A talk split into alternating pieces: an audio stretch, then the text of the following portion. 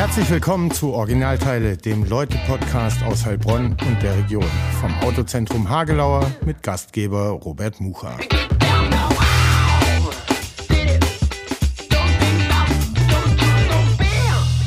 Herzlich willkommen zum Originalteile-Podcast, dem Leute-Podcast aus Heilbronn, Folge 28 bei Steffen Ilshöfer bei Edeka in Sontheim. Zu dir kommen wir gleich. Vorab erzähle ich noch, dass äh, das Autozentrum Hagelauer diesen Podcast mit initiiert und ermöglicht und äh, wir empfehlen deshalb wärmstens, äh, da äh, sich äh, rund ums Thema Auto äh, zu informieren und wenn man sein Geld liegen lässt, dann gerne dort. Ähm, auch ein Heilbronner Original, äh, bald 100 Jahre am Start und äh, deshalb auch äh, der passende Initiator. Steffen, schön, dass wir bei dir sein dürfen. Ja, gerne. Herzlich willkommen. Äh, wo sind wir hier genau? Wir sind im Küchenwerk im ersten Stock über dem Supermarkt. Was passiert hier? Ja, das Küchenwerk ist eigentlich äh, noch relativ äh, taufrisch. Das ist unsere Event-Location. Haben wir jetzt seit, seit ein paar Wochen äh, am Start. War früher mal eine Gaststätte bei Irene, eigentlich so eine kleine Institution. Gab es viele Jahre hier im ehemaligen Sparland in Sontheim.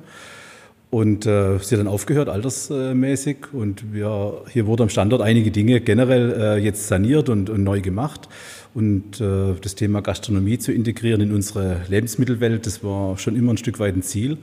Und dann haben wir unter anderem auch diese Location ähm, uns mal vorgenommen, haben die umgebaut und versuchen hier einfach eine Verbindung äh, hinzubekommen zu unseren hochwertigen Lebensmitteln mit Veranstaltungen, mit Kochkursen und solchen Dingen. Und äh, ja, so haben wir jetzt die, die, äh, diese Location ausgebaut.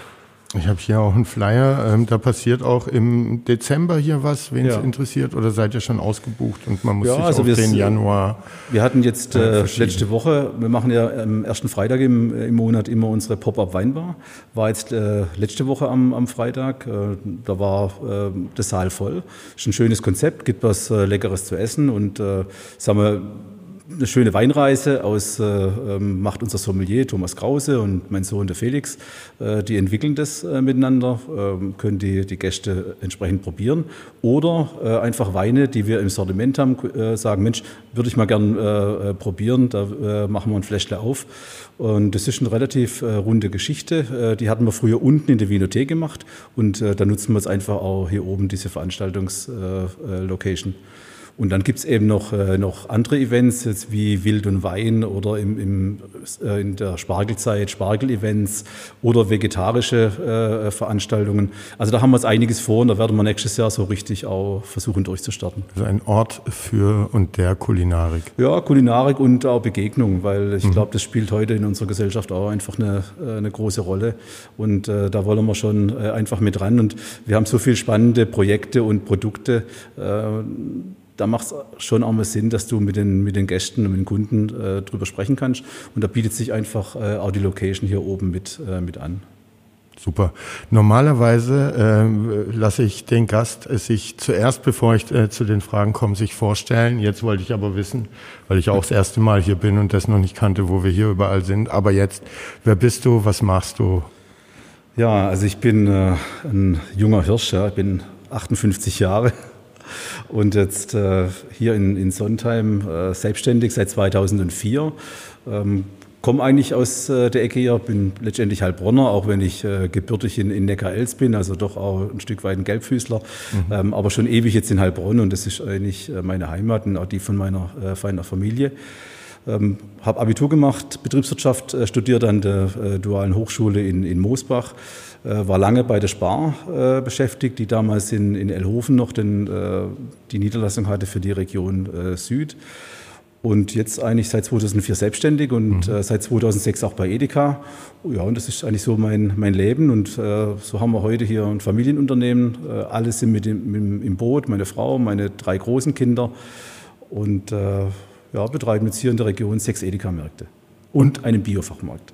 War, äh, Stichwort Familienunternehmen, war das immer äh, Ziel, äh, das, also ja, die Familie so mit einzuweben in den Betrieb oder hat sich das ja, das war ganz freiwillig ergeben. Ja, das war vielleicht, äh, vielleicht ein Wunsch oder eine Vision, aber ich sage mal, wenn die Kinder noch, äh, ähm, noch jünger sind, kannst du ja nie voraussehen. Äh, und äh, von daher hat sich das einfach die ganzen Jahre hinweg äh, entwickelt.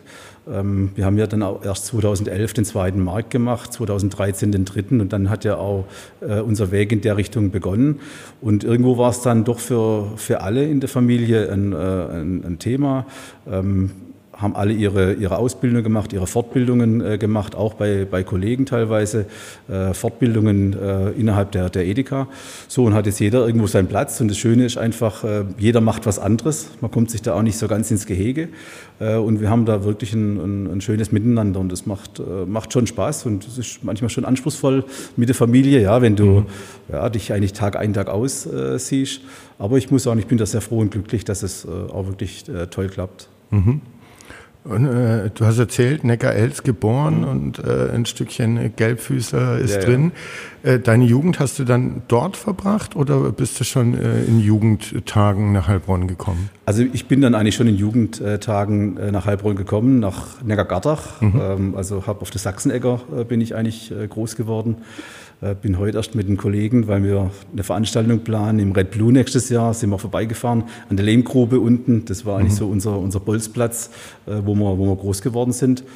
Und das hat eigentlich damals äh, früh äh, begonnen. Und mein, mein Papa war ja äh, Boxer bei der äh, in Neckarsulm mhm. damals. Und dadurch haben wir schon sehr früh also die, den Bezug gehabt zur Region. Okay. Und dann warst du in Neckargattach auch auf ja. der Schule ja, und äh, genau. Wo hast du deine Jugend in Heilbronn noch verbracht, außer auf Bolzplätzen? Ja, also sagen wir, klar, Albrecht-Dürer-Schule, dann anschließend, ich war am Robert-Meyer-Gymnasium und habe dann am, am Wirtschaftsgymnasium äh, das Abitur gemacht. Und äh, ich bin ja alter Handballer mhm. und äh, habe in Neckargattach beim VfL Heilbronn, Frankenbach und dann lange beim TSB Horkheim äh, aktiv äh, gespielt. Und ich sag mal, der, der Sport hat uns halt äh, auch in der Jugend geprägt. War VfR Heilbronn dann Feldhandball, oder? Die hatten, ja. als ich da in der Jugend gekickt habe, gab es da noch eine Feldhandballabteilung. Ja, also, also es war nicht, nicht Feldhandball und der VfR Heilbronn hat äh, nicht unbedingt eine Riesentradition mit Handball. Aber wir, wir waren damals einfach so ein bisschen eine verschworene äh, Truppe und, und dort haben sich in der, in der A-Jugend äh, eigentlich die, so die mit die stärksten Spieler aus dem Umfeld ein bisschen gesammelt und äh, da haben wir nochmal zwei, zwei Jahre gehabt gehabt, wobei die im aktiven Bereich dann nicht so eine Rolle gespielt haben. Mhm. Also beim Fußball war das ja mal anders. Ja, ja. Kommt vielleicht ja auch wieder. Kommt vielleicht auch wieder. Und ähm, dann hast du so deine Kindheit, Jugend in den 60ern, äh, frühen 70ern mhm. in Heilbronn äh, verbracht. Wie hast du die Stadt damals so wahrgenommen? Konnte man feiern gehen und zeitgemäß als junger Mensch hier seine ja. Zeit verbringen? Ah, ich glaube, das konnte das konnte man schon. Ja, ich sage mal gerade, ähm, sag mal, mein Sprung damals vom Robert Meyer Gymnasium auf äh, aufs WG, das war war für mich schon ein Quantensprung, weil sag mal aus dem Gymnasium wie wie das RNG, wo ja doch klare Struktur, viel Disziplin äh, da war, hast du dann im WG auf einmal war das alles ein bisschen freier und lockerer und da waren auch viele Ältere mit, äh, mit dabei, ziemlich äh, heterogene Struktur. Hat dir und, besser gefallen? Ja, das war einfach, äh, das war einfach schön und, äh, und, und dann bist halt da abends äh, unterwegs. Ja, in so, da gab es ja noch diese, die Clubs dann, das Itz und das Kichtle und, und was weiß ich alles, in, in, in Neckargardach damals, der Sandrop Club als, als Disco. Mhm. Also da schon schon Anlaufstellen äh, gehabt, Le Freak. Äh, ja, war schon eine, auch eine ganz nette Zeit. Und haben die Amis äh, für dich eine Rolle gespielt nee. oder die Kultur von denen? Ach, eigentlich weniger, aber eher noch bei meinem, bei, meinem, äh, bei meinem Papa, der war ja Schwimmmeister in Neckarsulm und äh, die haben rege Kontakt äh, noch zu den Amerikanern äh, damals gehabt. Mhm. Ähm, aber sagen wir für uns selber ist eigentlich eher weniger. Mhm.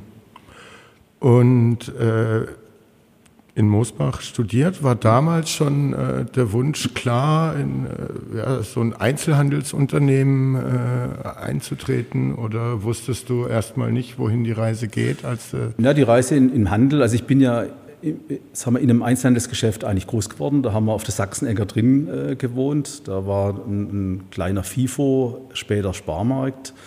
Ähm, da hat meine Mama äh, lange gearbeitet.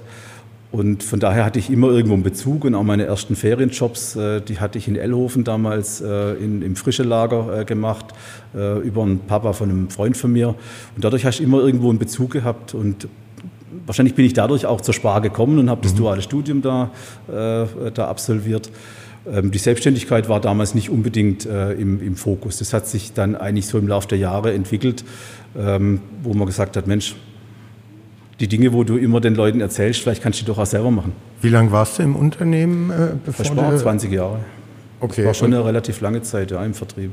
Und äh, wie lange ging das so im Kopf bei dir rum, äh, sich vielleicht selbstständig zu machen? Ist ja auch ein Wagnis. Ähm, ja. ne? Und eben auch, äh, was du gerade angedeutet hast, das, was man so im Kopf hat, wenn man es dann selber verantwortet, kriegt man es auch so auf die Straße, äh, wie man denkt. Ja, also das ging dann eigentlich schon, würde ich sagen, relativ, äh, relativ schnell. Ich, äh, ich selber war damals für Privatisierungen mit zuständig und äh, es gab einfach ein paar, paar, Standorte, die waren, oder fand ich äh, generell nicht uninteressant. Das war noch zu Sparzeiten? Das war zu Sparzeiten, mhm. ja. Und der, sagen wir, der Markt hier in, in Sonntag war ja damals ein Intermarché-Markt. Mhm.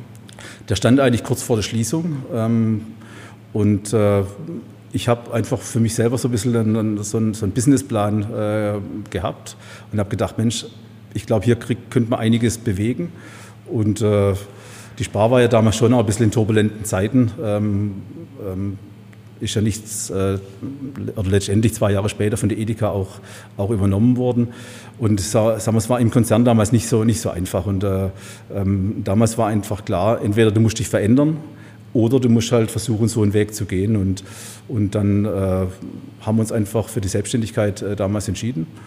Und äh, dass dann relativ schnell äh, die Edeka äh, die Spar übernommen hat, war für uns, würde ich sagen, dann schon ein Segen und äh, hat sagen wir, unsere, unsere Geschichte auch maßgeblich dann beeinflusst. Wieso war das ein Segen? Also für einen Laien, ne, was ist äh, ja. so der Unterschied? Ein Spar, Intermarché oder eine Edeka? Ja, die, sagen wir, die Edeka war damals natürlich schon, schon ein Stück größer, war deutlich professioneller aufgestellt, war wettbewerbsfähiger, was, was Preise, Konditionen, was Konzepte zum selbstständigen Kaufmann äh, hin, hinweg äh, bedeuten. Und äh, das war äh, für uns dann schon ein ganz wesentlicher Schritt. Das hast du im Prinzip vom ersten Tag an, äh, angemerkt, dass du jetzt als, als Kaufmann einfach deutlich besser zurechtkommen kannst. Mhm.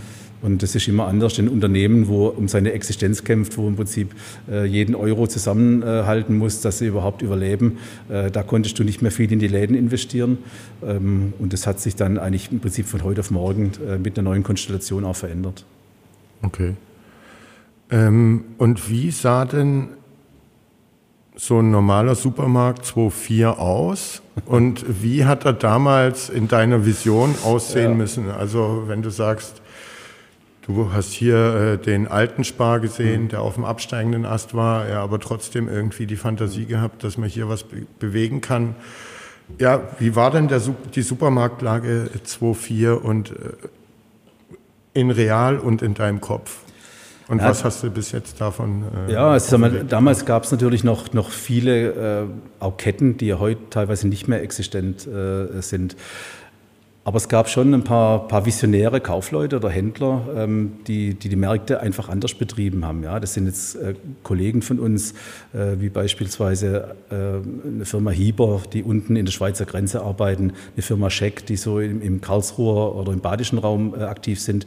Die haben damals schon sehr visionäre Konzepte gehabt und haben auch in die Märkte schon, schon anders rein investiert. Und das waren irgendwo im, im Kopf schon so ein bisschen leuchtende äh, Vorbilder auch für mich. Ähm, nur hatten wir einfach damals halt nicht die Mittel und, mhm. äh, und die waren irgendwo ein Stück weit auch unerreichbar äh, für uns. Hast du diese äh, visionären äh, Einzelhändler äh, qua deines Jobs bei Spar kennengelernt oder bist du auf Recherchereise gegangen? Ja, das war eher, äh, also damals war es eher Recherche. Supermärkte in ganz Deutschland besucht. Ja, das war, war eher schon ein Stück weit äh, Recherche. Du hast ja die Märkte gekannt und äh, auch aus der alten Tätigkeit hast äh, immer mal geschaut, hast du mal ein bisschen was abgeguckt. Ähm, und das war für uns dann sagen wir, ein, ein Punkt, wo wir auch versucht haben, uns einfach Stück für Stück reinzuentwickeln. Ähm, nur eins war damals schon, die waren einfach in einer anderen Sphäre wie wir. Und da haben wir auch schon Jahre gebraucht, aber ähm, da war einfach das Jahr 2006, wo wir zu Edeka gekommen sind und auch mit unserem Vermieter hier ähm, dann die ersten Modernisierungen durchführen konnten und äh, auch der Vermieter damals wirklich viel Geld investiert hat. Ähm, da sind wir die ersten Schritte äh, gegangen und dann hast du schon gemerkt, du kannst äh, was bewegen, wenn du, wenn du äh, diese Dinge entsprechend mit, mit umsetzen tust. Und deswegen, ich sag mal, ab 2006 war es für uns äh, ein ziemlich kontinuierlicher äh, Entwicklungsprozess. Und in was für Gewerke investiert man da dann zuerst? Oder was war dir? Ja, also wir hatten hier natürlich, ich meine, das, äh, das Gebäude hier ist relativ alt. Äh, da ging es angefangen von der Haustechnik äh, bis hin zum, zum, zum Fliesenboden, bis hin zur Decke und Beleuchtung. Das waren, sagen wir mal, die, die maßgeblichsten Dinge. Und dann für uns als Kaufleute dann vor allem auch in die Ladeneinrichtung, neue Kühlungen, ähm, neue Regale, äh, andere Kassensysteme. Also da ist kontinuierlich eigentlich jedes Jahr was passiert. Mhm. Leergutautomat, also alles, was halt so kommt. Und die Technik geht ja äh, heute auch rasend, geht ja alles immer schneller. Wie viele äh, Mitarbeiter durch so eine Technik wie Leergutautomat und was weiß ich, was ihr alles noch habt, ähm, musst du heute nicht mehr beschäftigen im Vergleich zu 2.4? Ich glaube, das kann ich so gar nicht äh, beantworten, weil wir äh, im Prinzip permanent mehr Leute beschäftigen. Mhm. Ähm, zum einen, weil wir natürlich wachsen, äh, also jetzt nicht nur an dem Standort hier, auch in den, in den anderen äh, Märkten. Und äh, ich sag mal, für uns ist, ist so eine, eine, Technik wie ein Leergutautomat, ähm, das soll uns erstmal helfen, dass der Kunde äh, besser, besser bedient wird und, und das sagen wir, einfacher seine Prozesse abwickeln kann klappt immer dann, wenn die Technik funktioniert. Wenn sie nicht funktioniert, äh, dann hast du natürlich auch deine Probleme. Im rückwärtigen Bereich äh, musst du da genauso arbeiten wie, wie vorher, ja, vielleicht sogar ein Stück weit mehr, weil ein Kunde gibt heute viele Einzelflaschen ab, gibt viele verschiedene äh, Kisten und es gibt ja in keinem Land so eine, so eine Flut an Mehrwegsystemen wie, wie in Deutschland.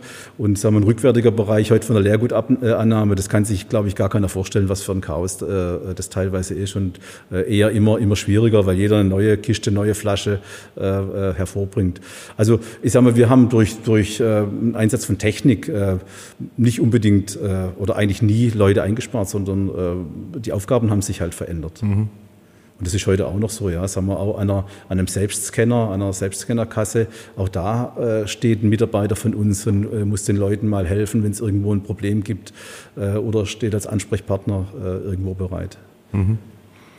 Und wann äh, kam der Gedanke auf, dass ein Markt nicht reicht? War das von Anfang an klar? Oder als man gesehen hat, ey, Sondheim funktioniert, ähm, hat sich ab 2006 ganz gut entwickelt ähm, und dann ergeben sich Möglichkeiten? Also wo ich hier angetreten bin, war für mich klar, ich will nie mehr machen wie ein Markt, mhm. sondern das war immer mein Ziel, weil ich hatte, ich war vorher lange in dem Konzern und äh, ähm, der war dann irgendwann auch geprägt von den Controllern. Das hat mich dann extrem, äh, extrem genervt, weil äh, du im Prinzip alles, was du tun musstest, musstest da genehmigen lassen und jeder hat mitgequatscht. Äh, das war schwierig und ich habe dann irgendwann gesagt, ich mache den Laden hier, den will ich gut machen, richtig gut machen. Ein Laden, keine Ämter mehr, kein ähm, weiteres Engagement, sondern richtig im Laden und für die Kunden da sein. Und das war eigentlich das erste Ziel. Und, und es hat auch lange Jahre gedauert, äh, bis da ähm, die Erkenntnis kam, naja, man könnte vielleicht einen zweiten Markt machen. Und das war eher schon ein bisschen Zufall, weil in Ötheim ähm, eigentlich die da lebt meine Mama und, äh, und äh, mein, mein äh, Papa war dort äh, lange Zeit äh, Schwimmmeister. Ähm, dann gab es da einen Standort und dann haben wir eigentlich durch diese Heimatverbundenheit gesagt, Mensch, das ist nicht weit weg von hier, das könnte man machen, der äh, ein schöner Laden, 1200 Quadratmeter, nicht so groß und dann machen wir halt zwei. Und, äh, aber das war dann irgendwie so der Beginn von diesem berühmten Dominoeffekt. Das war dann wann? 2011? Das war 2011 und dann kam im Prinzip relativ schnell Neuenstadt, äh, 2013. Ähm, und ja, dann ging es 2015 mit dem Südbahnhof äh, weiter. Mhm. War ja früher ein, ein, ein ehemaliger Rewe-Standort, äh, wo die Edeka dann äh, den Mietvertrag oder den Standort gekauft hat äh, und den Mietvertrag äh, bekommen hatte. Und dann kam Ellhofen und dann eben unter Grummbach. Das wie ist das? Macht so eine Edeka zuerst so einen Mietvertrag und fragt dann, Steffen, hättest du Lust, wir haben hier? Oder ähm, ja, also, spricht man da auch vorher mit dir? Äh? Ich sage mal, wir, wir Kaufleute haben schon ein bisschen einen, einen, Vorteil, dass wir in den, in den Gemeinden äh, vor Ort äh, schon auch relativ gut vernetzt sind und auch mal Informationen haben und da uns auch eng mit einer Edeka äh, abstimmen können. Ähm, aber es gibt auch natürlich klassisch die Situation, dass äh, jetzt irgendwo ein Standort entwickelt wird. Der wird dann in den Gremien erstmal genehmigt, ähm, wie es halt letztendlich sein muss. Und dann kannst du dich als Kaufmann auch dafür bewerben. Mhm. Und äh, wenn es jetzt in einem, in einem äh, Umfeld, wie beispielsweise damals Ötheim, äh, gab es auch keine weiteren Interessenten, ähm, dann kriegst du halt da den, den Zuschlag, wenn sie dich als geeignet mhm. ähm, erachten. Und so entwickelt sich das. Das ist in anderen Standorten, wo du vielleicht mehrere Kaufleute im Umfeld hast, ist anders. Da gibt es halt dann auch ein Auswahlverfahren. Aber es läuft schon relativ äh, sauber und klar. Und wie viel routinierter läuft jetzt eine Standortneueröffnung äh, im Vergleich zur Markt Nummer zwei oder drei? Ja, ja das läuft schon, schon deutlich äh, routinierter. Zum einen, weil wir von jedem Standort her natürlich auch gelernt haben. Das ist einfach äh, so.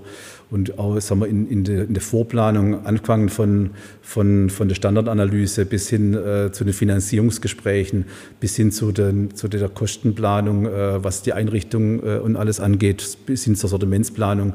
Also da sind wir mittlerweile schon ein Stück weit routinierter und haben auch äh, ich denke, ganz gute ähm, Sparingspartner innerhalb der, äh, der Edeka-Genossenschaft, äh, wo man die einzelnen äh, Themen halt besprechen kann.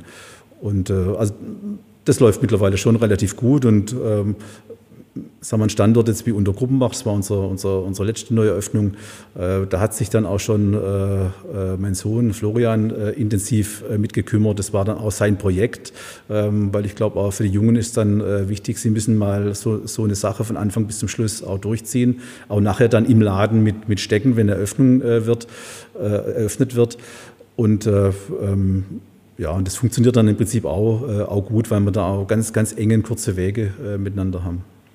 Und muss man so einen äh, Supermarkt, der in der Stadt, wie jetzt am Südbahnhof eröffnet wird, anders äh, planen, kommunizieren ähm, als ein Supermarkt irgendwo draußen auf dem Land, wie zum Beispiel Ötheim? Ist das schwieriger, einfacher?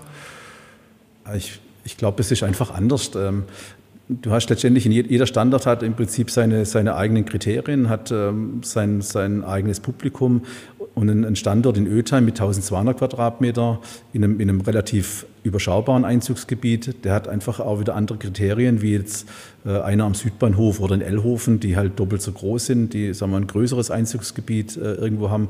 Da hast du andere Sortimente, da hast du äh, vielleicht auch größere frische Abteilungen, ähm, da hast du einen höheren Personalbedarf. Also das hat schon ein bisschen andere Gesetze. Aber sagen wir trotzdem, die, die Grundzüge sind, sind schon im Prinzip relativ klar. Mhm. Nur, ähm, ja, beim einen hast du halt vielleicht 20.000 Artikel, beim anderen hast du dann 30. Ähm, da hast du äh, vielleicht mehr, mehr Lieferanten, äh, wo du dein Direktgeschäft auch machst, regionale Partner. Ähm, und im anderen äh, bist du halt doch ein bisschen einfacher strukturiert. Mhm. Okay. Eure Supermärkte äh, da ist ja schon mehr Erlebnis als jetzt bei einem Discounter. Ähm, sei es, dass man zugucken kann, wie Sushi frisch mhm. gemacht äh, wird oder das Obst geschnitten wird, etc. pp. Äh, es gibt die Vinothek. Mhm. Ähm, hast du mal gemessen, wie viel länger die Leute jetzt bei dir im Supermarkt äh, verweilen, seit es solche Angebote gibt? Ja, es ist zurzeit eher ein bisschen schwierig, weil die, das Kaufverhalten hat sich äh, die letzten Jahre schon ein bisschen verändert und jetzt durch Corona einfach noch mal ein Stück weit mehr, weil die Leute einfach weniger einkaufen. Sie kaufen gezielter äh, ein. Und dadurch, dass wir jetzt seit eineinhalb Jahren oder fast also zwei Jahren... Also weniger heißt pro Besuch im Supermarkt? Also die, die, gehen die, dafür die sind, die, ja, die, nee, die gehen seltener und mhm. kaufen dafür gezielter und eher mehr ein. Mhm. Also das heißt, der, der Durchschnittspunkt, der wird einfach höher und die Leute sparen sich eher mal einen Gang. Mhm. Ähm, und jetzt äh, dadurch, dass äh, wir bei Corona eigentlich keine Verkostungen mehr äh, machen können oder das sagen wir, relativ schwierig ist, ich sage mal, die Verweildauer eher kürzer. Und du merkst einfach, die, es will jeder im Prinzip relativ zügig seinen, diesen Prozess auch abwickeln. Mhm. Und äh, ja, das äh, hoffe ich, dass sich das äh, auch wieder ändert, weil äh, wir leben da schon weit ein Stück davon, äh, dass man auch äh, mit den Menschen spricht, dass man über Produkte mal spricht, ja, dass man vielleicht auch mal ein Lächeln sieht. das ist heute alles hinter einer Maske natürlich ein Stück weit verborgen. Ähm, das ist schon ein bisschen schade, weil mhm. es eigentlich nicht das ist, wie wir es uns mit den Menschen vorstellen. Was habt ihr da alles? Also ich weiß von äh, Sushi, Wein und hier mhm. gibt es jetzt auch einen Mittagstisch. Ist der ja. auch hier oben? Oder nee, der, der Mittagstisch ist unten. Also die Marktküche, die ist unten. Wir haben ja direkt, wenn, wenn man reinkommt, also es gibt ja zum einen die Bäckerei Mitterer, die, die hier ähm, ihre, ihre Backwaren hat. Äh, haben wir ja in jedem Standort äh, eine, eine, Bäckerei. Ähm, und dann haben wir hier also ich, relativ zentral die Marktküche. Ähm, da gibt es äh, im Prinzip feste Gerichte wie, wie Burger, sowohl vegetarisch als auch vom Limburger Rind, die es im Prinzip jeden Tag gibt. Aber es gibt auch wechselnde Gerichte, vegetarisches Gericht jeden Tag was anderes. Es gibt Fleischgerichte. Und diesen Mittagstisch, ähm, ja, der, der läuft jetzt eigentlich jeden Tag entsprechend mit, mit ab. Es gibt auch eine Heißtheke dann entsprechend äh, vom Fleischkäse weg angefangen, über den Kastler und, und äh, Fleischküchle. Also so alles, was im Prinzip du brauchst, mal entweder zum Verweilen hinsitzen oder einfach out to go. Und dann die Weingeschichte gibt es, die ja. ein bisschen außergewöhnlicher ist. Ja. Sushi äh, gibt es ja. noch ein Gewerk, äh, vielleicht in dem Markt, in dem ich noch nicht war? Ja, also wir haben, äh, haben noch was im Petto, das kommt aber erst Anfang äh, nächsten Jahres. Da äh, will ich jetzt noch nicht so viel erzählen, aber auch was, was, was Ähnliches, äh, wo wir ein bisschen in eine orientalische Richtung gehen werden, auch mit eher vegetarisch. Mhm. Ähm, aber Ansonsten, klar, man, wir haben viel Convenience, ja, wir schnippeln äh, frisches Obst, wir haben Salatbar, wir, haben, wir, wir, wir schnippeln Ananas äh, oder, oder, oder, Obstbecher. Äh, es gibt äh, im, im, Metzgereibereich äh, einiges.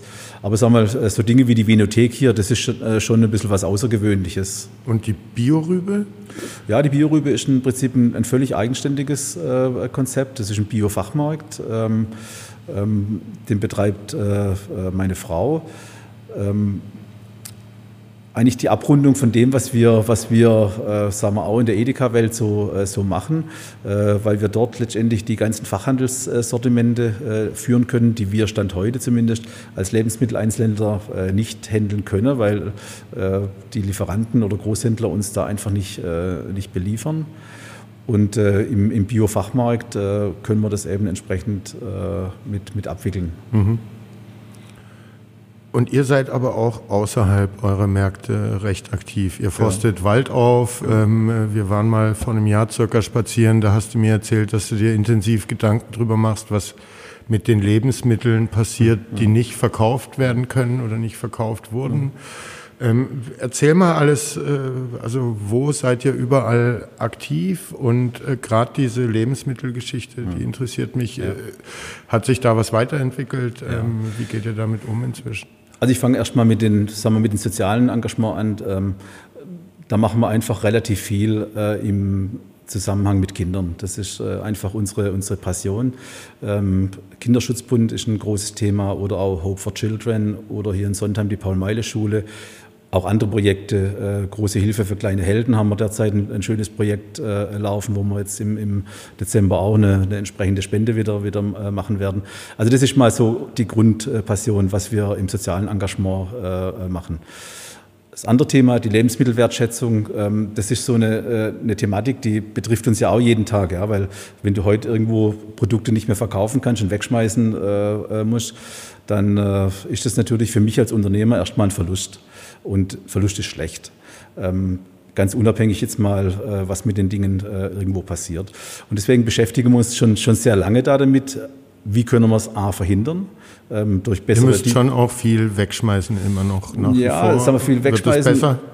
Also ich sage mal, wir haben relativ ähm, überschaubare Quoten. Ja, wir reden bei uns da über vielleicht ein, ein, ein knapp über ein Prozent. Ähm, mhm. Das ist, äh, sagen wir, in der Handelslandschaft eigentlich ein, ein guter Wert. Und äh, der Handel wird ja oft äh, da ein bisschen an den Pranger gestellt, ist aber, sagen wir, für die Lebensmittelverschwendung nicht unbedingt äh, der allergrößte Auslöser. Da wird im privaten Haushalt viel, viel mehr äh, entsorgt. Da redest du über ganz andere äh, Prozentwerte. Aber egal, letztendlich ist das eine Sache, die, die müssen wir gemeinschaftlich lösen. Mhm. vom Endverbraucher hin bis bis hin zu unseren Vorstufen, bis hin zu uns in den, in den Märkten. Und äh, ich bin dann ja auch nebenbei noch ein bisschen engagiert im, im, im Handelsverband äh, Baden-Württemberg und wir haben da auch mit dem Ministerium für ländlichen Raum ein, ein größeres Projekt äh, ausgerollt, äh, das ursprünglich über Lebensmittelverschwendung äh, ging und wir haben es aber dann äh, eigentlich positiv behaftet als Lebensmittelwertschätzung äh, und da versucht, sagen wir, eigene Wege zu gehen. Und wir selber, wir arbeiten schon lange mit den Tafeln zusammen, ähm, äh, die äh, Lebensmittel äh, von uns dann ähm, äh, bekommen und abholen. Ähm, aber auch die Tafeln haben, können nicht alles verwenden oder, oder umsetzen. Und so hat sich vor ein paar Jahren dann für uns die Konstellation ergeben, dass wir mit Foodsharing arbeiten. Ist ja eigentlich eine, eine private Organisation, die jetzt auch nicht aus, unbedingt aus der Bedürftigkeit herauskommt, sondern eher dass man einfach diesen, diesen, äh, die Müllberge vermeiden äh, möchte. Und da arbeiten wir seit, äh, in allen Märkten seit einigen Jahren zusammen und dadurch gelingt es uns eigentlich, dass wir die, die, das, was wirklich im Endeffekt in die Tonne geht, dass wir das also wirklich fast abstellen können. Mhm. Und es wird halt dann dort über die Community wieder an alle, die da beteiligt sind, entsprechend mit, mit verteilt. Und wir haben jetzt in zwei von unseren Märkten haben wir selber so, so Fairteiler drin, also wo praktisch dann Foodsharing die, die Produkte annimmt, äh, im Prinzip nochmal ein Stück weit äh, aussortiert und was äh, alles noch äh, dann verwertbar ist, kommt dann eben in die Fairteiler und das können sich dann die Menschen einfach mitnehmen, äh, auch umsonst ähm, und äh, selber dann mit, mit verwenden. Und wer sich da weiter informieren will, der geht dann am besten auf Foodsharing. Genau, also das kann genau, Foodsharing äh, kann man äh, ganz normal äh, sich da, da einklinken. Da gibt es viele Informationen. Wenn man jetzt hier in Sondheim unten ist dieser Fairteiler, steht am Eingangsbereich. Auch da gibt es Informationen mhm. dahingehend dazu. Und äh, ja, das hat sich relativ äh, gut entwickelt. Und wobei es für uns immer, das sage ich auch meinen, meinen, meinen Mitarbeitern, ähm, also unser Ziel ist ja nicht, äh, dass wir jetzt äh, Foodsharing äh, entsprechend viel Ware geben. Ja. Unser Ziel ist nach wie vor immer noch, dass wir Mehr gut verkauft. disponieren, ja. dass wir verkaufen und dass wir halt wenig haben. Ja. Aber das ist eigentlich ein gemeinschaftliches Ziel von Foodsharing. Ja. Wenn da halt im Fairteiler nichts drin ist, dann haben wir gut gewirtschaftet. Mhm. Und, und da müssen wir einfach hin. Und sagen wir, aus diesem Projekt haben sich dann auch so diese Lebensmittelrettertüten entwickelt. Das heißt, wir, unsere Mitarbeiter sortieren selber Obst und Gemüse Gemüse einfach vielleicht nicht mehr ganz hundertprozentig, äh, sortieren das irgendwo in Tüten zusammen und äh, das kann ein Kunde dann auch für, sagen wir, zum halben Preis äh, dann entsprechend äh, kaufen und auch das wird äh, entsprechend mit, äh, mit, mit genutzt. Und wird es angenommen? Ja, das wird schon, schon angenommen und es würde teilweise auch noch mehr angenommen werden, aber wir haben halt rechtlich da ein paar Probleme. Mhm. Ähm, das ist wie wenn heute äh, dieses äh, Containern ist ja verpönt, das ist ja auch eine Straftat. Ähm, und genauso ist, wenn wir heute ein, ein Produkt haben, wo es äh, das Mindesthaltbarkeitsdatum abgelaufen ist oder, oder selbst an dem Tag, äh, damit dürfen wir das Produkt nicht mehr in Verkehr bringen. Also da sind wir als Händler dann letztendlich äh, äh, haftbar dafür. Und dann hast du im Prinzip, jetzt sagen wir einen Joghurtbecher, wo gestern abgelaufen ist, wo wahrscheinlich jeder von uns äh, noch essen würde. Aber das kann ich nicht mal mehr Foodsharing geben, mhm. äh, weil es einfach äh, dieses Datum überschritten hat. Und das sind auch Diskussionen, die haben wir auch mit der Politik, auch mit den Ministerien, ähm, äh, wo wir einfach ein bisschen plädieren, dass man da etwas mehr Eigenverantwortung auch bei den Menschen äh, wieder einfordern kann. Weil letztendlich kannst du mit, mit Riechen, mit Säen, mit Schmecken, äh, kannst du ja auch oftmals entscheiden, ist das ein Produkt, wo ich noch genießen kann oder nicht. Mhm. Und, äh, aber das ist, wie gesagt, rechtlich relativ schwierig. Ist das ein dickes Brett? Oder? Ja. ja. Ja. das ist ein dickes Brett, ja. Also ich sage mal, mit, mit Fleischprodukten oder Fischprodukten, ja, das, das würde man generell nicht mehr in Umlauf bringen, wenn es mal, auch wenn es ein Tag später ist. Das kannst du für dich dann selber entscheiden, ob du halt äh, das noch, noch kochen tust. Aber äh, ich sag mal, bei, bei Joghurt oder bei, beim Toastbrot oder was auch immer, also das ist einfach, äh, ich finde es Quatsch, mhm. aber da kommst du einfach äh, ähm, nicht wirklich weiter. Mhm. Wie geht es weiter mit Edeka Ölzhöfer? Weitere Märkte geplant? Äh, Lieferservice? Also bei uns geht es jetzt erstmal weiter, dass wir äh, an vielen qualitativen Themen arbeiten wollen. Ähm, wir sind jetzt die letzten Jahre doch, doch ziemlich gewachsen und äh, haben, haben vieles angepackt, hatten jetzt hier auch sagen wir, unter Gruppenbach als neuen Standort, haben jetzt hier in Sondheim einen, einen großen Umbau. Wie viele Mitarbeiter habt ihr insgesamt? Ja, sind schon deutlich über 400 mittlerweile mhm. in, in, allen Märkten. Und mit wie viel hat es angefangen, 2004? Ja, ich, da waren es vielleicht 40 oder, mhm. oder, oder, oder, sogar eher weniger. Also das hat sich da schon äh, entsprechend ent, entwickelt. Ja, und, und äh, wie gesagt, wir haben jetzt so viele äh, ähm, Dinge angepackt äh, mit, mit Märkten, mit Umbauten, ähm, auch während der Corona-Zeit Neuenstadt erweitert und, und umgebaut, Ötheim dann äh, erweitert und, äh, und, umgebaut. Also von daher müssen wir jetzt einfach wieder, wieder schauen, dass wir, dass wir äh, die Teams äh, äh, fit machen, dass wir uns auf die, die aktuellen Gegebenheiten wieder äh, einstellen, weil sagen wir, die Zeiten des Lockdowns sind jetzt einfach auch rum. Äh, da hast du jetzt wieder doch ein, ein, Stück weit mehr, mehr Alltag. Und da haben wir viele, viele Themen. Und das ist das eine. Und das andere, ähm, sag mal, jetzt hast du hier diese, diese Marktküche, hast die, die Event-Location. Ähm, da müssen wir jetzt, äh, sagen wir, unsere, unsere Produkte, die wir machen, die Eigenmarken, die wir machen äh, und diese ganzen Vermarktungen müssen wir jetzt hier äh, auch ein Stück weit äh, beginnen. Und ähm, da haben wir viele, viele interessante Dinge. Ja. Äh, Ganztiervermarktung vom Limburger Rind, das ist ein, ein, ein Riesenthema, wo wir vor vier Jahren äh, begonnen haben, wo wir eigentlich jetzt so richtig sehen, dass das ans Laufen kommt, dass im Prinzip auch sagen wir, eine, eine eine Rinderrasse, die vorm Aussterben bedroht war, dass die auf einfach wieder äh, jetzt wieder wächst, ähm, wo sagen wir nicht nur um die um die Ochsen geht, sondern jetzt auch um die weiblichen Tiere. Und äh, das ist wirklich hochinteressant und auch die, die Kommunikation zu unseren Produzenten und Erzeugern, äh, da haben wir, glaube ich, noch noch einiges im Petto. Und das ich denke erstmal über solche Themen nach, bevor ja, das, ja, ja, also ich sage mal, wir, wir haben jetzt in, in, in nächster Zeit äh, nicht unbedingt vor, einen weiteren Standort zu machen, ähm, sondern wir wollen jetzt äh, diese Dinge in allen unseren Märkten äh, äh, versuchen, mal, mal wieder richtig zu leben mhm. und äh, hoffen einfach, dass diese ganze äh, Pandemie jetzt irgendwo dann äh, vielleicht doch ein Stück weit hinter uns bleibt, dass wir wieder auch mit, mit Veranstaltungen, Events, Schlemmerabenden oder ein Schlemmerbranch, dass wir da wieder auch anders mit, den, mit unseren Kunden und Gästen arbeiten können und erleben können. Und das sind jetzt mal die nächsten Ziele, die wir, die mhm. wir haben. Und so Lieferstartups wie Flink gibt es ja jetzt auch in Heilbronn. Ja. Nimmst du die wahr? Ähm, glaubst du, das kann den klassischen Einzelhandel ja. da ein paar Marktanteile abgraben? Also ich bin überzeugt, dass es im Einzelhandel äh, Marktanteile ähm, abnehmen wird auf Sicht, äh, weil es mittlerweile schon, schon interessante Konzepte gibt, die sich auch entwickeln werden. Es gibt viele, da glaube ich nicht, dass sie lang überleben. Ähm, aber es kommen jetzt auch neue äh, Dinge und ich denke schon, dass äh, sagen wir, der Onlinehandel in den nächsten Jahren einfach nochmal ein, ein Stück weit einen, einen, Schub bekommen wird. Und äh, ja, da müssen wir uns wappnen, das ist, äh, mhm. ist schon so. Okay.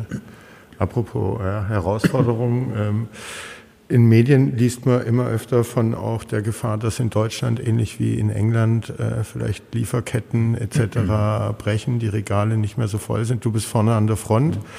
Äh, müssen wir wieder Klopapier horten vor Weihnachten oder wird's? Äh, also aus England waren es ja teilweise dramatische ja, Bilder. Ähm.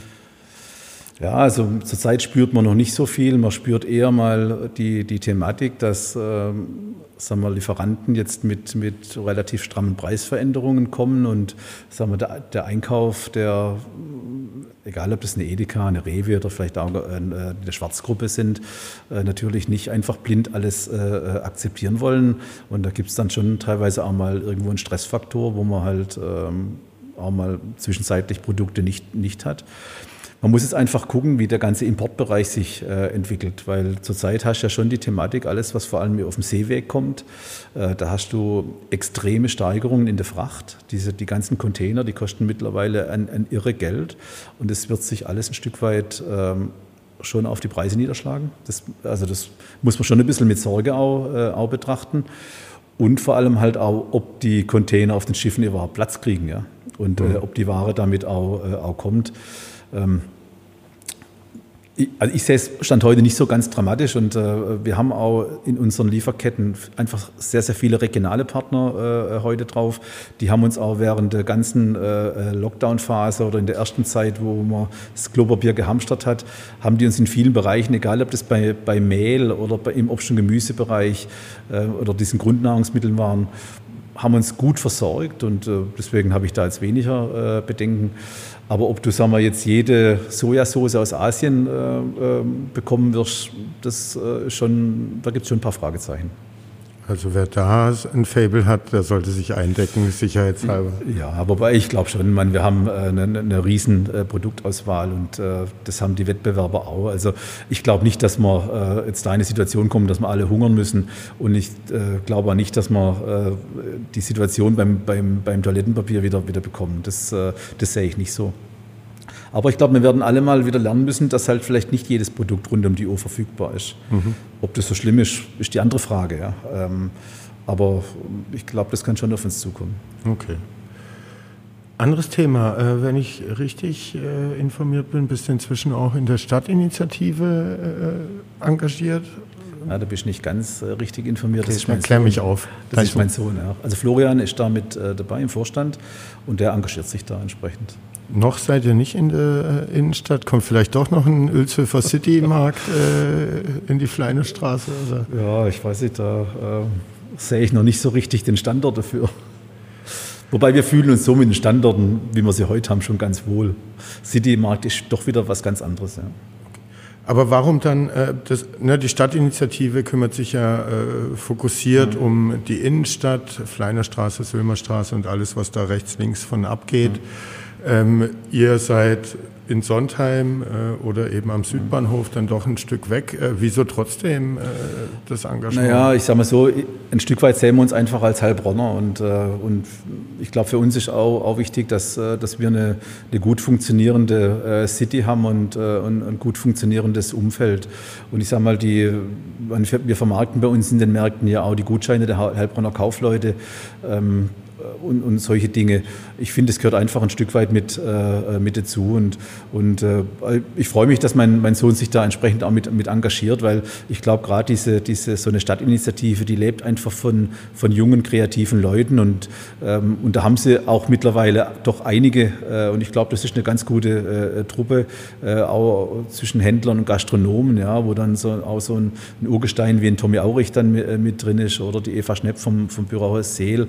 Das ist schon eine, eine gute Mischung. Und ich glaube, äh, je mehr die Gas geben auch für Heilbronn und sich das äh, in der Innenstadt entwickelt, äh, irgendwo profitieren wir alle davon, weil es einfach mhm. für die, für die Stadt mehr, mehr ja, ein besseres Lebensgefühl gibt. Gab es da auch Bedenken, euch als Mitglied aufzunehmen, weil man ja jetzt, man kann auch hier zu Mittag essen, dann ist man nicht in der Innenstadt zum Beispiel, also dass ihr vielleicht auch Leute abzieht mit dem attraktiven Also hat man uns zumindest so nicht mitgeteilt. Okay.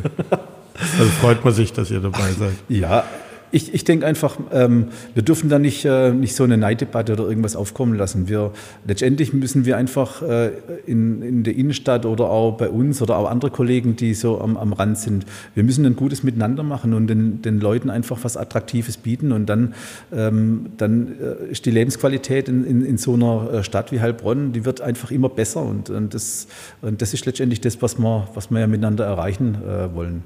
Wo hältst du dich denn gerne in der Heilbronner Innenstadt auf und öfter auf? Naja, ähm, wir verkaufen selber ja auch Sushi, aber ich sag mal, wenn ich jetzt äh, heute mal gucke, da gibt es ja auch ein paar ganz gute Adressen äh, in Heilbronn, das, äh, das machen wir schon, äh, schon ganz gern. Mhm. Oder halt, äh, natürlich gibt es äh, unser, unser Freund Rainer Moschtaff im, im, Ratskeller, das sind schon, schon Dinge, wo man halt mal gern, gern letztendlich auch, auch hingeht. Aber wir sind da eigentlich, sagen wir, im, im ganzen Umfeld ein bisschen, bisschen unterwegs, mhm. sofern es die Zeit und, äh, und, alles zulässt. Und äh, Heilbronns Entwicklung, Stadtentwicklung ist ja auch immer wieder Thema hier in der Presse, aber auch äh, auf dem Bildungscampus. Ähm, bestimmt auch für dich. Du bist ja auch, machst dir viele Gedanken um die Stadt.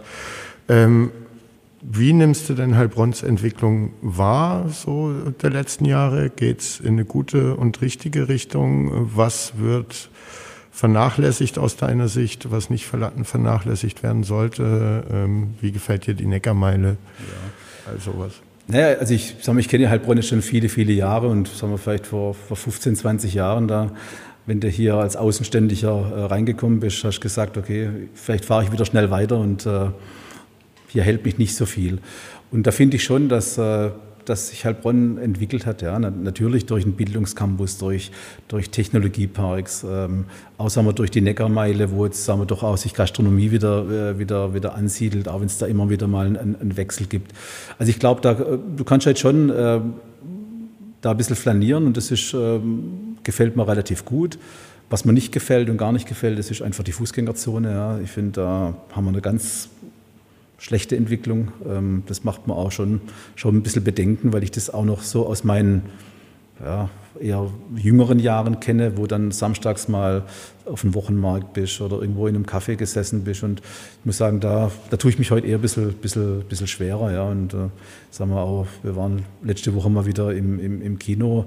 Ja, wenn du kulinarisch dich, äh, dich da findest du in manchen Ecken halt doch äh, eher einen Kebabstand wie, wie, wie andere Dinge. Und da muss, finde ich, da muss man aufpassen. Ja. Da, mhm. Das braucht man einfach irgendwo ein bisschen mehr, mehr Gegenpol. Und vielleicht auch einfach mal ein paar Konzepte wieder für, dies, für so Pop-Up-Stores oder äh, für Startups, wo man irgendwas anbieten kann. Ein bisschen Innovatives, wo man den, den, den Leuten auch eine Möglichkeit gibt, ähm, ohne riesen finanzielles Engagement mal was auszuprobieren, äh, auszuprobieren ob es funktioniert. Und äh, also das wäre wünschenswert, insbesondere einfach für die ganze Ecke vom Wollhaus runter bis zum K3. Mhm. Und äh, was erwartest du dir von der KI-Stadt Heilbronn? Hast du dir da schon, dazu schon Gedanken gemacht? Der KI-Innovationspark des Landes kommt ja her. Ja. Also ich glaube, alles, was in, in, die Richtung geht, auch mit Technologien, Digitalisierung, das, ähm, das wird natürlich der Region helfen, dass, ähm, dass einfach Kaufkraft da äh, sein wird, dass sie attraktiv wird in vielerlei Hinsicht. Und äh, ähm, ja, ich, ich glaube einfach, ähm, das ist schon ein, ein, ein, sehr ordentlicher Weg und da müssen wir äh, ja, viel investieren, dass wir da ähm, erfolgreich dabei sind. Ja. Man, die ganze Thematik, äh, die, die, betrifft uns im Handel ja äh, genauso. Ja. Wir machen uns äh, extrem viel Gedanken über, über neue Techniken und über Veränderungen. Das ist, Spielt KI in deinem Business? Ja, künstliche Intelligenz, das ist immer die Frage, wie, wie weit du das definierst. Also ähm, ich glaube, das wird auf Sicht schon alles irgendwo mal eine entsprechende Rolle spielen, aber ich sage mal, die, die Digitalisierung und auch... Ich also mal, ich habe, Entschuldigung, äh, letztens in einem Vortrag gehört, dass in den USA teilweise Amazon, weil der Algorithmus so stark ist, dass die Wagen gepackt werden, bevor die Bestellung rausgeht mhm. und da in der Nähe, wo wahrscheinlich diese Bestellung stattfinden wird, schon mal irgendwie rumkreuzen, kann ich äh, in Zukunft erwarten, dass hier schon ein voller Einkaufswagen auf mich wartet mit genau den Sachen, ja. also die ich, ich gegriffen nicht, hätte. Vielleicht bin ich da einer Generation, wo sich äh, mit solchen Gedankenspielen einfach ein Stück weit äh, schwer tut. Und ich weiß ja nicht, ob, die, ob KI letztendlich alle unsere Probleme äh, äh, lösen wird. Äh, ich wünsche mir manchmal viel mehr ein bisschen Menschlichkeit zurück und auch wieder ein bisschen mehr Dialog und äh, ähm, Selbstverantwortung und, und, und, solche Dinge. Ähm, ja, kann sein, das ist auch äh, altmodisch und, und, melancholisch, ja, weiß ich, weiß ich auch nicht wirklich, äh, wo muss es ja beides nicht schlecht sein. Ja, es muss, muss alles irgendwo nicht, nicht schlecht sein. Ähm, ich hoffe einfach, dass das die Technik uns ein Stück weit mehr hilft und vielleicht manche Prozesse wirklich einfacher macht. Äh, das Gefühl habe ich heute nicht immer, ja, sondern es wird alles eher komplexer und schwieriger und auch für, für unsere Mitarbeiter und für uns selber äh, schon, schon teilweise schwierig, dass du, dass du äh, alles erlebst. Ähm, ja, also da bin ich, bin ich gespannt, ja, weil man, man hört da selber viele Vorträge und äh, ähm, wo man immer so wieder sieht, wo man in ein paar Jahren stehen kann und es, es wächst ja vieles sehr exponentiell. Ähm, also ich bin da schon, schon auch gespannt, äh, wo, es, konkret hingeht. Ähm, aber wann man bei euch mit Kryptowährung bezahlen kann, ja, kannst du mir noch nicht sagen. Kann ich heute noch nicht beantworten. Dann kommen wir zu einem ganz harten Themenschnitt. Waldorfschule Eurythmie. Oh, okay. Mir kamen unglaubliche Dinge zu Ohren zu Hause. Äh, man muss vielleicht sagen, unsere Töchter sind Klassenkameradinnen. Der letzte Elternabend äh, hatte einen praktischen Einblick für die Eltern in die Eurythmie. Und meine Tochter hat mir erzählt, dass bei euch äh, wohl Streit war, wer zu diesem Elternabend muss. Das hat deine Tochter in der Klasse erzählt. Du warst nicht da. Nein. Aber das hat nichts mit Eurythmie zu tun. Ich war das da. Ist, äh, ja, ich, äh, ich habe das ja gehört.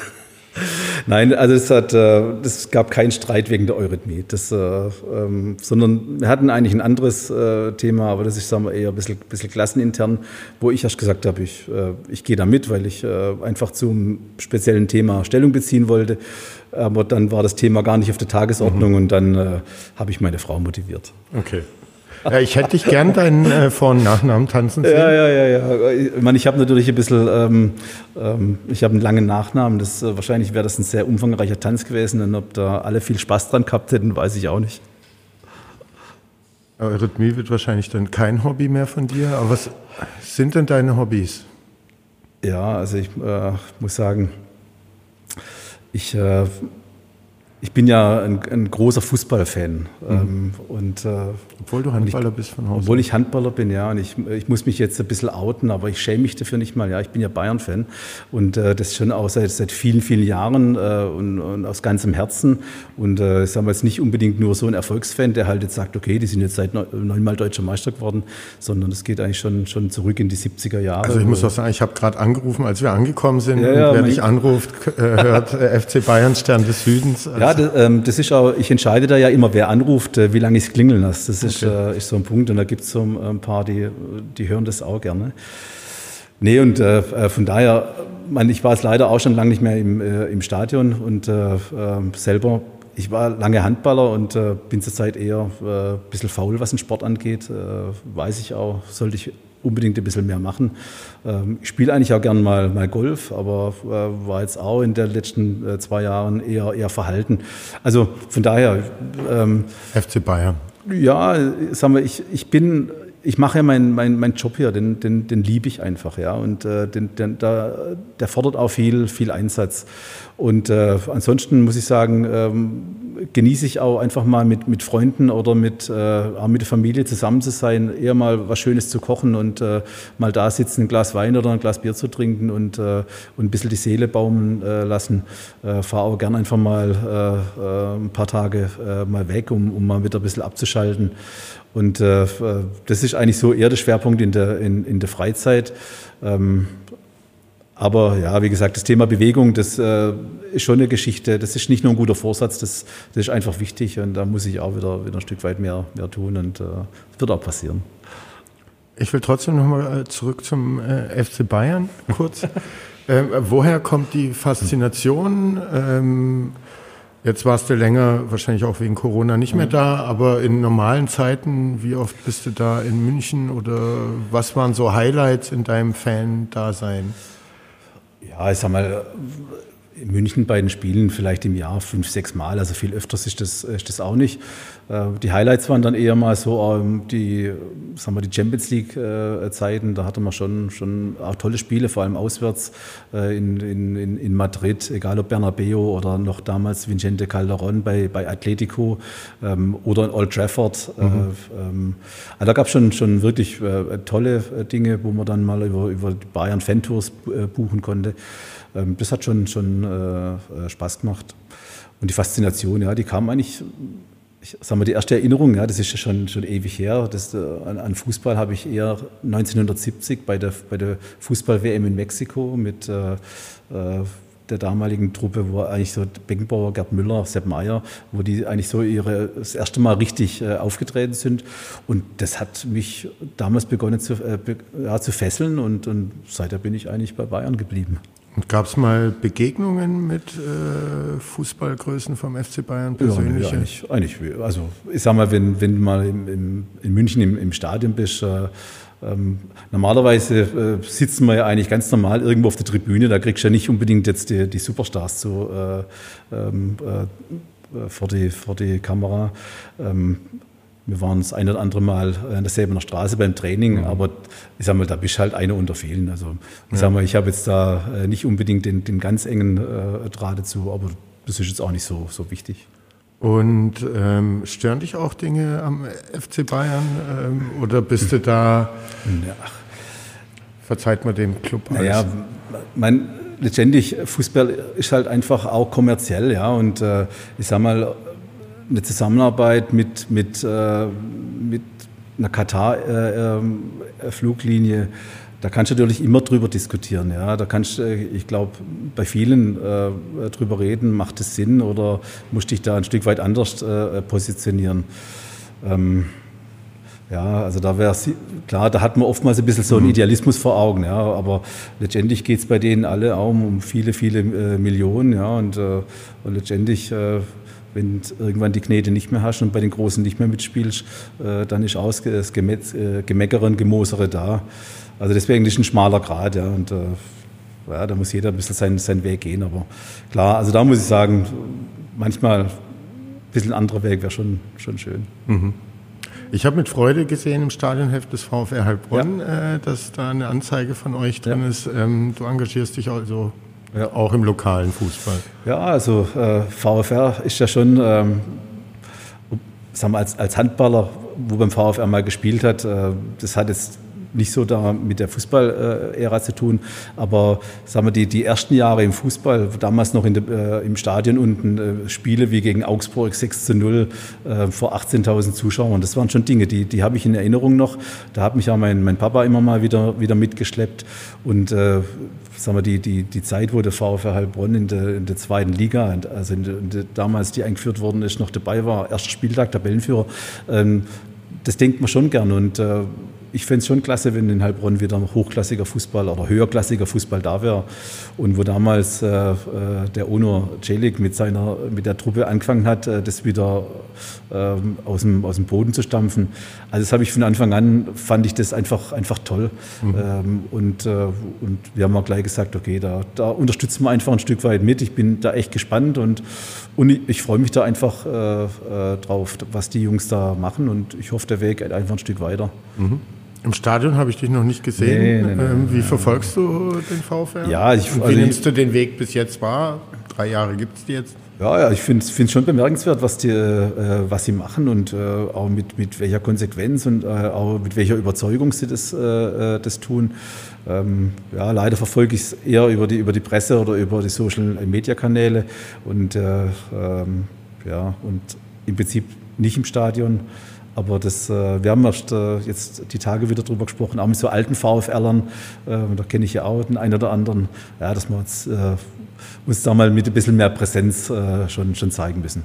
Würden sich ein paar Leute freuen? Ja, ich glaube auch. Nee, nee, doch, ist, ist schon eine, ein Thema. Und ja, also es ist einfach für mich auch so, ja, wir, wir die letzten zwei Jahre speziell, die haben uns schon, schon extrem gefordert. Ja. Und, äh, und sag mal, du weißt selber auch, wenn du dann äh, sag mal, kleine Kinder hast, und ich habe halt auch zwei mit äh, sechs und acht Jahren, äh, die wollen halt dann gerade auch in, in den Zeiten, wo du mal zu Hause bist, äh, äh, auch den Papa mal, mal haben und erleben. Und von daher äh, nimmt man halt andere Dinge auch zurück. Und sagen wir, es ist oftmals so, wenn das jetzt Jungs wären und die selber so, so begeisterte Kickers sind, ja, dann, kannst, dann nimmst du die einfach mal mit. Aber meine Mädels halten jetzt vom Fußball, äh, vom VfL Heilbronn vielleicht nicht, so, nicht ganz so viel. Die spielen jetzt auch Handball.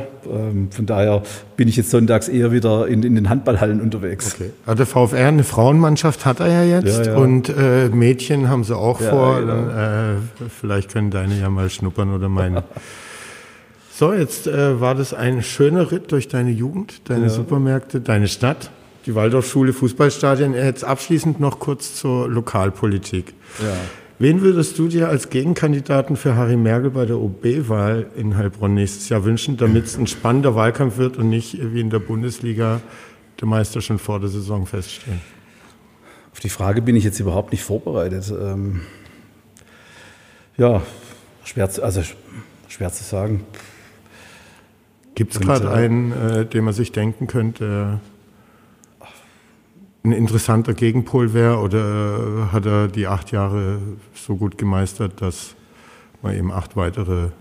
Ach, also ich sag mal, ich kenne Harry Merkel ja jetzt äh, auch schon äh, ein, ein, paar Jahre und ähm, ich denke schon, dass, äh, dass er ein guter Kandidat ist für die, äh, für die Stadt. Das ist halt immer die Frage, okay, wer, wer würde sich denn da überhaupt äh, letztendlich mit, mit aufstellen lassen? Wir haben ja hier die Regelung bei uns in unserem Leitbild oder in unserer Betriebsordnung, dass wir uns politisch neutral verhalten. Und ja, deswegen also fällt mir es auch schwer, da was zu, was zu sagen, weil ich sage mal, schmeiß irgendeinen Namen hin. Ähm, ähm, ja, also fällt mir echt ein bisschen, ein bisschen schwer. Und äh, ich denke letztendlich, äh, äh, Harry Merkel hat äh, auch vieles, vieles angepackt und, äh, und letztendlich braucht er einen starken Gemeinderat äh, im, im Hintergrund, ja, die auch Dinge letztendlich einfordern und mit der Stadt gemeinsam äh, gehen. Und dann, ähm, glaube ich, kann das auch gut und, und erfolgreich sein. Und ähm, ich glaube, da müssen wir auch nicht nur, nur meckern, dass, dass hier nichts passiert. Und deswegen, ich könnte mit der Konstellation auch, auch sehr gut leben. Und ja, und ansonsten, wenn jemand sich der Herausforderung stellt, äh, wäre ich gespannt. Soll er einen Schritt vortreten. Dann kommen wir zu unserer abschließenden Rubrik Entweder oder. Okay. Du kriegst äh, zwei Begriffe von mir äh, und äh, sollst dich dann spontan für einen der beiden, der dir näher ist, der dich mehr anzieht, äh, Okay. entscheiden.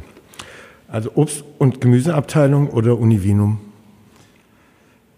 Hui. naja, Obst und Gemüse.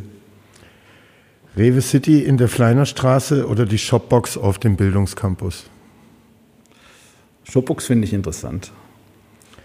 Kurz nach Öffnung in den Supermarkt oder kurz vor Ladenschluss? Kurz nach Öffnung. Aldi oder Lidl? Oder? Kaufland oder Kaisers? Die Fragen sind nicht fair. Kaisers gibt es ja gar nicht mehr. Okay, dann streichen wir die. DM oder Rossmann? DM, Biomammut oder Biodance? Dens, Seifenreinhardt oder Kaffeehaus Hagen? ja, finde ich nicht so ganz vergleichbar. Also, zum Kaffee trinken, zum Haken. Champions League-Sieger 2024 mit dem FC Bayern oder Europameister 2024 mit dem DFB? Da schlägt doch mein rot-weißes Herz. Vizekanzler Habeck oder Vizekanzlerin Baerbock?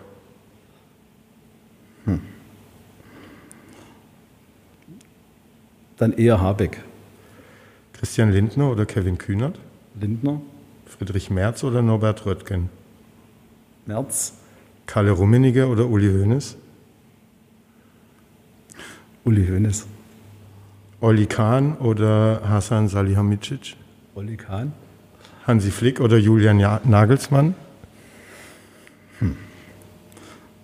Ich finde Nagelsmann gut. Ottmar Hitzfeld oder Jupp Heynckes?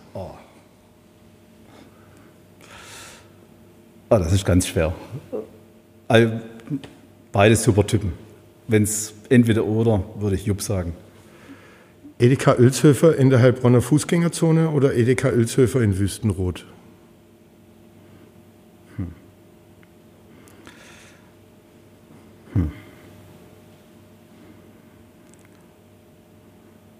Vielleicht eher auf dem Land.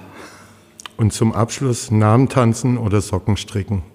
Dann tanze ich doch lieber Namen. Vielen Dank, hat Spaß gemacht. Äh, schön, dass wir da sein durften. Ja, gerne, gerne. Und äh, ich hoffe, ihr nehmt ein paar Eindrücke mit, auch von der Location. Und äh, ja, Philipp hat ja Fotos gemacht, dann können Ja, es ja. die Zuhörer und Zuhörerinnen auch sehen auf Social Media. Lieben Dank, bis bald. also Tschüss. sehr, sehr gerne.